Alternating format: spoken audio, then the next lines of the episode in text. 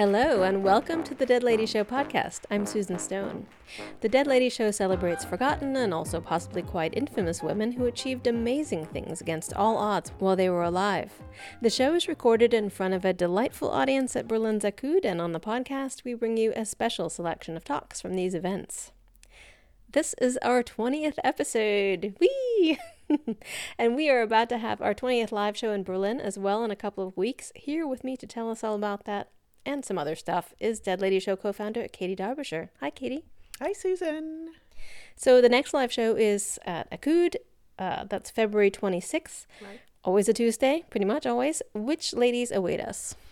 So we're going to hear all about three ladies. Brigitte Reimann, who was an East German writer who um, didn't publish a huge amount while she was alive. She had a huge writer's block, but she had a very interesting life to go with it. And um, her English translator, or one of her English translators, Lucy Jones, is going to tell us about her. Then I will be talking about um, Noor Inayat Khan, who was um, a, a, radio operator in occupied France for the British during World War II. Um, and unfortunately, well, it was a sad ending, let's say that. Um, but very brave woman, very um, accomplished. And uh, we have Mary Sherpa, who'll be telling us in German about um, Fanny Cradock, who just had an unbelievable life, was, was a, a British, um, well, an early celebrity chef, let's say, and also got up to a lot of very strange things in her private life. Yeah, from what I know about her, she's um, uh, completely bananas. So that's going to be lots of fun. Yeah, I, that's. I'm looking forward to finding out more. Even just tr- summing up her life for the for the event uh, listing was kind of bizarre. So I'm eager to find out more. As well as choosing the photos, right? Oh God, yeah, because she's yeah she's a, also a remarkable looking woman. Yes. She's sort of like the Barbara Cartland of Turkey or something. yeah, apparently she gave all her dishes uh, French names, and she also inve- introduced or invented the prawn cocktail, which is not a drink. No, it wasn't. But if it was, we would serve it to you at Akud. that could be our special drink for the night. Sounds a bit fishy, though. Yeah, I don't think we're going to be uh, having that anytime soon, but it will be lots of fun. And you will be hearing some of those stories pop up on the podcast very soon as well. But now to this week's Dead Lady. Driven, independent, talented, worldly. Chinese American actress Anna May Wong blazed across the silver screen from the 1920s, breaking ground for those who followed, and at the same time becoming a fantastic style icon, even as her opportunities were limited by inherent and blatant discrimination. Dead Lady Show co founder and fan of the glam Florian Duijsens has her story, which was part of our ongoing Ladies of Berlin live show series. So, a little over a year ago, Katie and I were applying for funding from the Berliner Senat, and I was doing research trying to find uh, tote Berlinerinnen who weren't Marlene Dietrich. she will prove inescapable. But I wasn't expecting to find a Chinese American movie star who uh, lived in Berlin, hung out with Walter Benjamin, made movies here in German. Anna May Wong made a whopping uh, 50 films in her career, only half of which survived, So she started in the silent era. Uh, yet her roles were limited to submissive maids, exotic dancers, demonic murderesses, and hardened prostitutes. She herself joked that her tombstone should read, She died a thousand deaths and certainly happy endings were very rare in her films, at least for her. She was born in Los Angeles in 1905, a third generation Californian whose parents ran a laundry just outside LA's Chinatown. They were the only Chinese family on the whole block. She would have seven full siblings, plus her father had another wife and son in China, whom they also supported. At 10, she started um, hauling laundry um, after school and uh, more glamorously modeling furs. And at 12, she started work here at Ville de Paris department store in Los Angeles. But what she really loved, even though there she was a counter girl and a model, what she really loved were movies, as she wrote later in life. Seeing pictures meant playing hooky from school, and this I did without my conscience troubling me much. I was learning to think and act for myself. It is this trait of independence which sets me apart, perhaps more than anything else, from other Chinese girls, most of whom obey their parents blindly all their lives. After the movies would finish, she would rush home, as she writes. I would rush home and do the scenes I had witnessed before a mirror. I would register contempt, shame, reproach, joy, anger. I would be the pure girl repulsing the evil suitor, the young mother pleading for her baby, the vamp luring her victim. One day I was doing a big crying scene before my mirror when my mother walked into the room. She must have been amazed to see me with tears streaming down my face, clutching a bit of lingerie to my bosom, but she left the room without a word. Her first role was in The Red Lantern um, as an extra. She was very excited to be in the movie, and then when she went to see the finished product, she was like, Which one of the Chinese girls? There were hundreds. Um, she left high school two years later, age 16. She was still living at home while she was working as an extra in movies, and she helped do the books for the laundry in her spare time. Her father insisted on an arranged marriage. Candidates enough, you'd think, since at the time 87.4% of all people of Chinese descent in the US were men. But May knew that didn't make it easier, as she later explained, those men didn't want her. She said, If I had fallen in love with a Chinese, all might have been different now, but I don't see why I should start anything I can't finish. A Chinese friend, American trained, told me he'd never marry anyone except a native Chinese woman because I want a real wife. There you have it. The two are miles apart. Men choose Hausfrau rather than the companion. And Anna May was decidedly American. When people asked her where she was really, no, really, no, really from, she would say, a democracy composed of 48 states. Furthermore, she was a proper flapper, as one journalist found out when she picked her up outside the laundry in her new car. And Anna May exclaimed upon seeing this car, My, that's a nifty car. It's the kitty's eyebrows. Soon Anna May used her earnings from the movie business to buy her own car, a Willys Knight six cylinder, though she quickly wrecked it, as she explains here. I'm the limit. I had been trying to beat a motor cop to a bridge. I beat him all right, but I missed the bridge. Quite the flapper. Um, yet American society would never really see her as a regular flapper since she was so very other. To know just how much, I need to tell you a little bit of American history. Um, after the railroads were mostly completed and the gold mines dried up, resentment grew against the Chinese immigrants who'd been working in them, uh, resulting in brutal legislation, riots, massacres that forced these immigrants into urban, often very derelict quarters of town, later called Chinatowns, where legally forced out of all other professions, they could either do laundry, sell vegetables, or run restaurants. In 1900, just before Anna May was born, there were about 2,100 people living in LA's Chinatown, but 90% of them were men, a result of the Chinese Exclusion Act, which basically blocked migration from China. This was the only such country specific law on the books in America.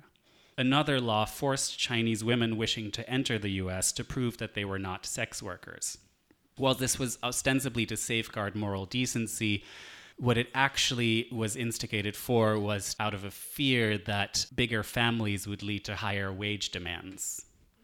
Uh, so any Chinese American woman stood out immensely as exotically other. And Anna May was immediately cast as Inuit, Native American. There she is playing Tiger Lily in Peter Pan. But her first big breakthrough was the first Technicolor silent film in 1922 called The Toll of the Sea. It was a take on Madame, Madame Butterfly. Madame Butterfly? Madame Butterfly. There is the ad human beings made to live and breathe before your eyes. At 17, Anna May played the female lead, a Chinese girl who finds an American on the beach, nurses him back to health, and gets involved with him. dreaming of an escape from the village life that she is leading into America. He, however, is ashamed of her and leaves her behind. She raises their son, who has adorably red hair, by herself until he returns with his white wife, at which point Anna May's character gives her their child and drowns herself. May received great reviews. One critic called her an exquisite crier without glycerin. What made her a familiar name around the world, though, was her role in Douglas Fairbanks's Orientalist blockbuster Fantasia, The Thief of Baghdad, in which she plays the equivalent of a Bond girl. It was the biggest film of the year in the US, um, a six month success in Moscow. It was the longest running film in Berlin, and it played the Russian provinces for years. Ha! She, she didn't get the smart roles. Um, it, this made her a star in the eyes of the worldwide media, if not necessarily the Hollywood studios. The studios used her fame to attract audiences, prominently featuring her in promotional materials, but then hardly using her in the films or only using her for her sex appeal. May complained about never getting to kiss anyone on screen, as the US standards didn't allow for mixed race makeouts.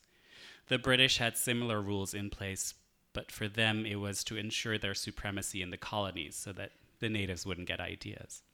And Chinese censors frowned on kissing altogether as, quote, kissing is a more primitive way of expressing intimacy. You can imagine their thoughts on the many shots of Anna May in a bathing suit, not to mention something that was decidedly not a skirt. yes, uh, famous photographers loved Anna May's ease with the camera, as did her fans, but May was tired of being objectified or murdered on screen, so she planned an escape to Europe, saying, I think I left America because I died so often. Pathetic dying seemed to be the best thing I did. She came to Germany first with her sister Lulu. Uh, she was just 23, it was 1928 the year of Drei Groschen Oper, Josephine Baker, Marlene Dietrich performing in cabarets, hot jazz clubs, underground, everywhere, everybody's smoking. They loved it. The Wong sisters stayed here. Do, does anybody know where this is? The Esplanade. No? also, the place where Nick Cave sings in Wings of Desire. Anyway, uh, that's where they stayed for months. Walter Benjamin interviewed her, and he was completely enraptured by her heart shaped face, saying or writing, Alles, was Herz ist, scheint sich in dessen Augen zu spiegeln. Everything that is heart seems reflected in her eyes. She even partied with these two. Yes, say it. Leni Riefenstahl. I'm, I apologize, but there she is. But Marlene, smoking a pipe of sorts? Anyway, so this photograph made it all over the world. And Marlena's infamous sort of rumored bisexuality prompted speculation about Anna May's sexuality, which had especially terrible effects in China, where rumors were swirling. Now, whether or not Marlena loved Anna May, Berlin loved Anna May, though it saw her as almost exclusively Chinese. So the Chinese were relatively new to the city, which at the time had 4.3 million inhabitants, about 800,000 more than now. The first Chinese restaurant had just opened three years before, and there were 321 Chinese people in Berlin, 30 of whom were women.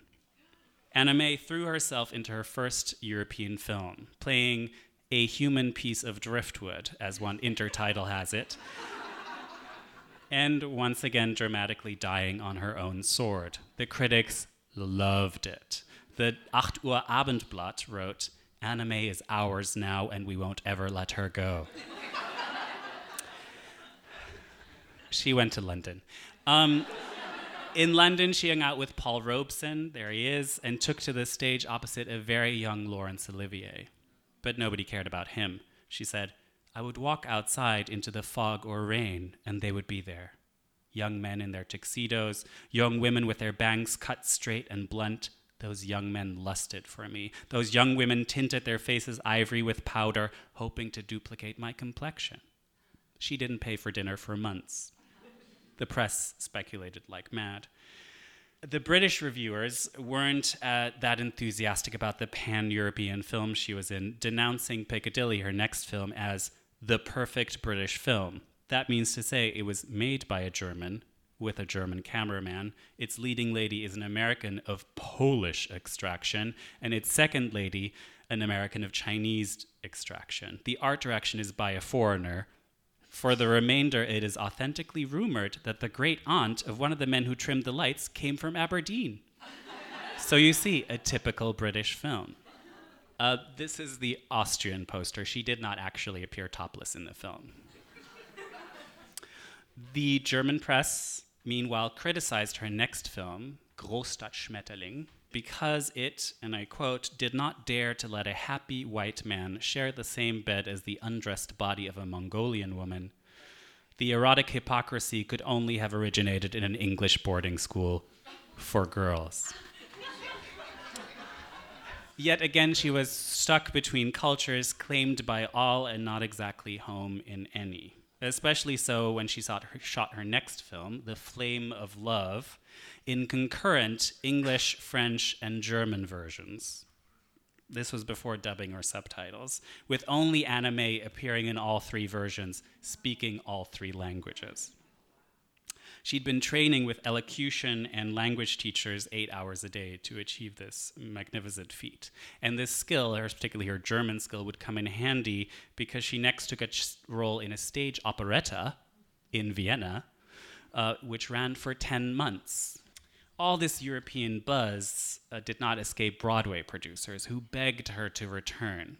And by begged, I mean like financially incentivized her to return in the quarantine room in New York, one journalist of the many, the, the, huge pack that had come to welcome her and ask her lots of probing questions. One stayed behind asking, uh, Miss Wong, uh, well, you see, there was, I mean, to be frank about, there was one other thing I wanted to ask you, and this is literal transcription. At which point she smiled and interrupted, saying, It's not true, and walked off back into her homeland, now boasting an English accent like Madonna, dropping foreign words here and there, and determined to be herself. That Hausfrau, right? That's, that's where that came from. Her play on Broadway ran for 11 months, empowering, this is not from the play, but it's very offensive so I wanted to include it. Um, her play ran for 11 months, empowering her to take a stand against Hollywood, stating, I was so tired of the parts I had to play. Why is it that the screen Chinese is nearly always the villain of the piece? And so cruel a villain, murderous, treacherous, a snake in the grass. We are not like that. In Hollywood, her success and fame meant that she now earned good money per film, but her parts were still stereotypes. At least in Shanghai Express, her next film, she would play opposite her friend Marlene, playing a fellow sex worker who later in the film murders her rapist and astonishingly survives to tell the tale. Here is a two minute clip from the film, uh, from early on in the film before the murdering, uh, for which she made $6,000 against Marlene's 78,166. Um, here they are. I have a boarding house in Shanghai.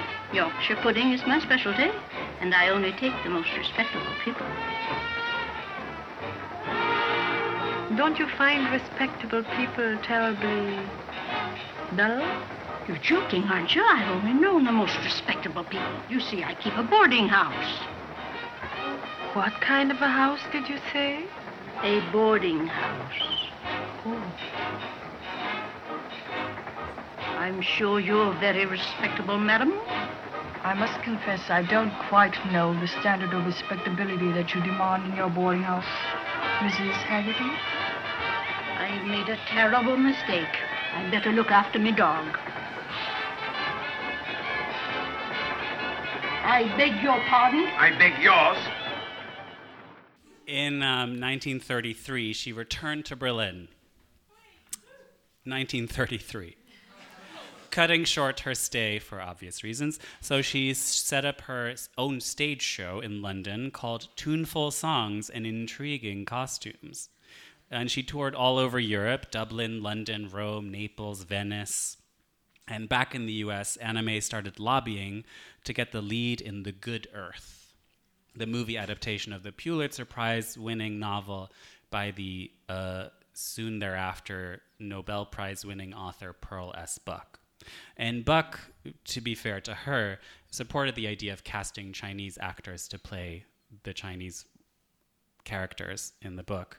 Um, but the Chinese general, consulting with MGM, was against casting May because as he quoted, as he said, whenever she appears in a film, the newspapers print her picture with the caption, May again loses face for China.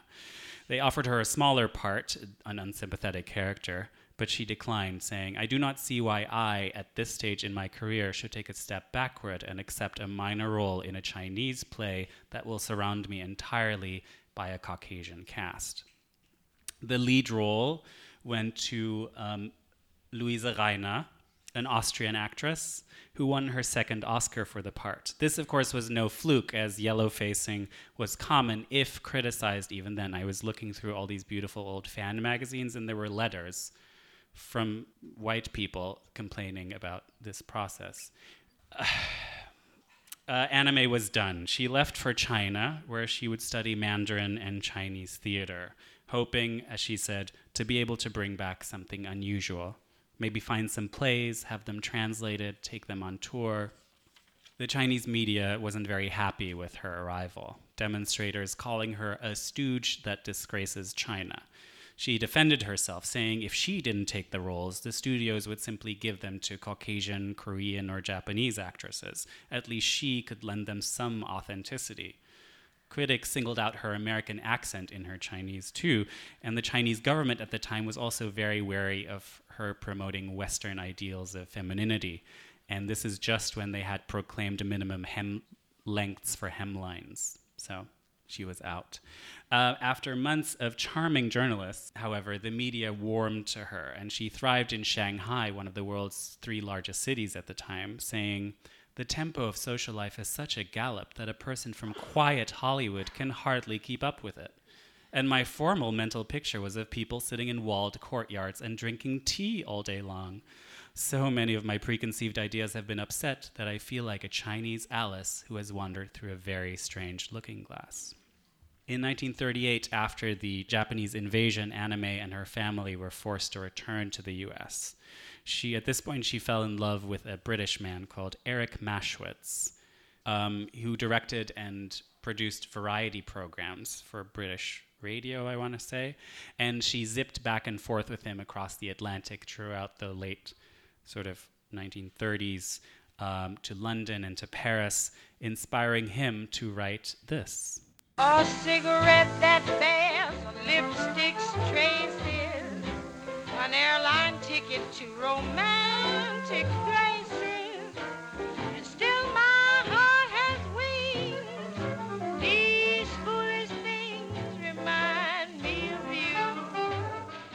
was Billie Holiday, of course. Um, the relationship did not last for more than a year, but Anna May would later refer to him as the love of her life.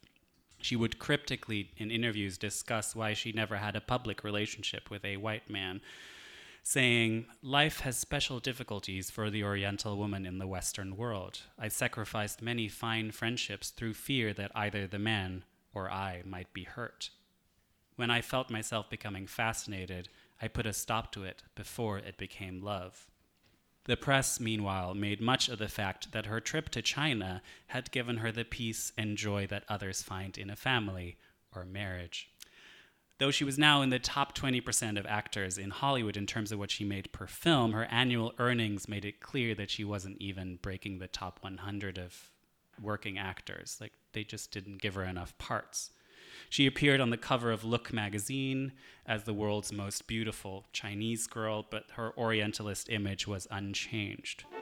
She was literally put in a box, as we will see in this two minute section from an Asian themed revue called Hollywood Party. Myra. At sound of gong, it will be exactly time to present China Lady of Fashion, Anna May Wong.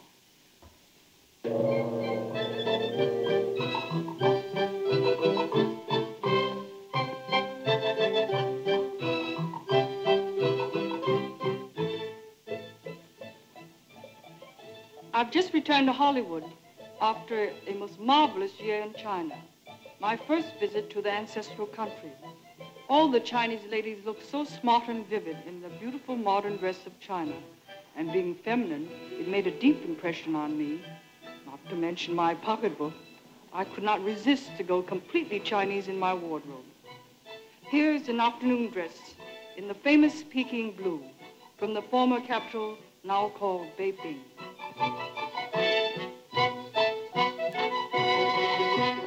Uh, still, even without a lot of parts, she's managed to save enough money to buy an apartment building just a few blocks from the Pacific down the road from Christopher Isherwood. With war raging around the world, Anna May raised funds for Chinese refugees, auctioning off her immense collection of gowns, jewelry, and artifacts from China. She also gave up her $4,000 paychecks for her two films that she made during the war. When acting jobs dried up, she toured with her solo revue and gave lectures on Chinese health and beauty, home remedies like leather pillows to sleep on so you don't disarrange your hair. Um, she also recommended keeping goldfish as watching them exercises the eyes. the more you know. In 1948, she was diagnosed with cirrhosis of the liver. Her health was catching up to her vodka consumption. She was still working, though, one of the rare actors who did silent films, talkies, and TV. This included a role as a tattoo artist that she loved doing the research for. Um, and she had a one season primetime TV show called The Gallery of Madame Liu Tsong, in which she played a gallery owner chasing down stolen works of art. Like Murder She Wrote, but better, I guess. Can it? Oh, no. Probably. Well, anyway, her health faltered, though, so forcing her to sell her apartment and move in with her brother, her younger brother, who um, had an Oriental novel decor shop that she would help out in. Um, and though she made plans to return to the movies, she died of a heart attack during an afternoon nap on February 3rd, 1961, aged only 56. Her estate included the apartment and about $80,000, which shows how smart, smart she had been with her savings, even with her limited um, acting roles. She was cremated, her ashes placed in her mother's coffin, and her grave remains unmarked. If you want to know more about Anna May, there are two biographies. The one by Graham Hodges is a little bit racier and with many more typos, and the one by, you know, it's by like uh, Palgrave. It's not like a bad publishing house, it's just no one copy edited it. Um, and the one by Anthony B. Chan is a little bit more political and very tangenty. So whichever you prefer. The titles are so there's uh, May Wong from Laundryman's Daughter to Hollywood Legend by Graham Hodges, the racier one. Then there's Perpetually Cool, The Many Lives of May Wong by Anthony B. Chan. In closing, though, I'd like to take you back to this interview she did um, when she was 34 and she had just moved into that apartment that I showed you she was painting. Um, she called it Moongate. And um, in the interview, she said the following I don't go out much socially these days. I prefer having people here who are interested in the same things that interest me and who like to discuss them. We have little dinners and much conversation, and that I enjoy. Contemplation is almost a forgotten thing, yet it will do much for us. What we all need is more solitude, less excitement. We should all try to be by ourselves for certain periods. We all talk too much. So we should put a curb on our tongues and put in more time thinking. We have a way of adopting resolutions and then forgetting them, but now is the only time we have. Now is the time to give away those things we no longer need to those who have need of them. Now is the time to devote ourselves to the ones we love, for whom we can do something, rather than waste it on indifferent and unimportant persons. Now is the time to think the thoughts that will mean strength and comfort and sustaining force to ourselves and to the world. Thank you. It's very lovely, yeah. Florian Duijsens on Anna May Wong. We'll have some great photos of Anna for you and more info as well in our show notes at deadladyshow.com. Thank you, Florian, for those wise words from Anna May Wong. Now, I've just got to tell you that our theme song is Little Lily Swing by Tri Tachyon, and you can find that on SoundCloud, along with all the episodes of the Dead Ladies Show podcast. And do find us on social media at Dead Ladies Show or drop us a line to info at deadladyshow.com and help all your friends to find out about us by sharing and reviewing us if you can. Yes, please do. The Dead Ladies Show was founded by Florian Duijsens and Katy Derbyshire. The podcast is created, produced, and edited by me. Thanks to Florian and Katy, and to all of you for joining us. I'm Susan Stone.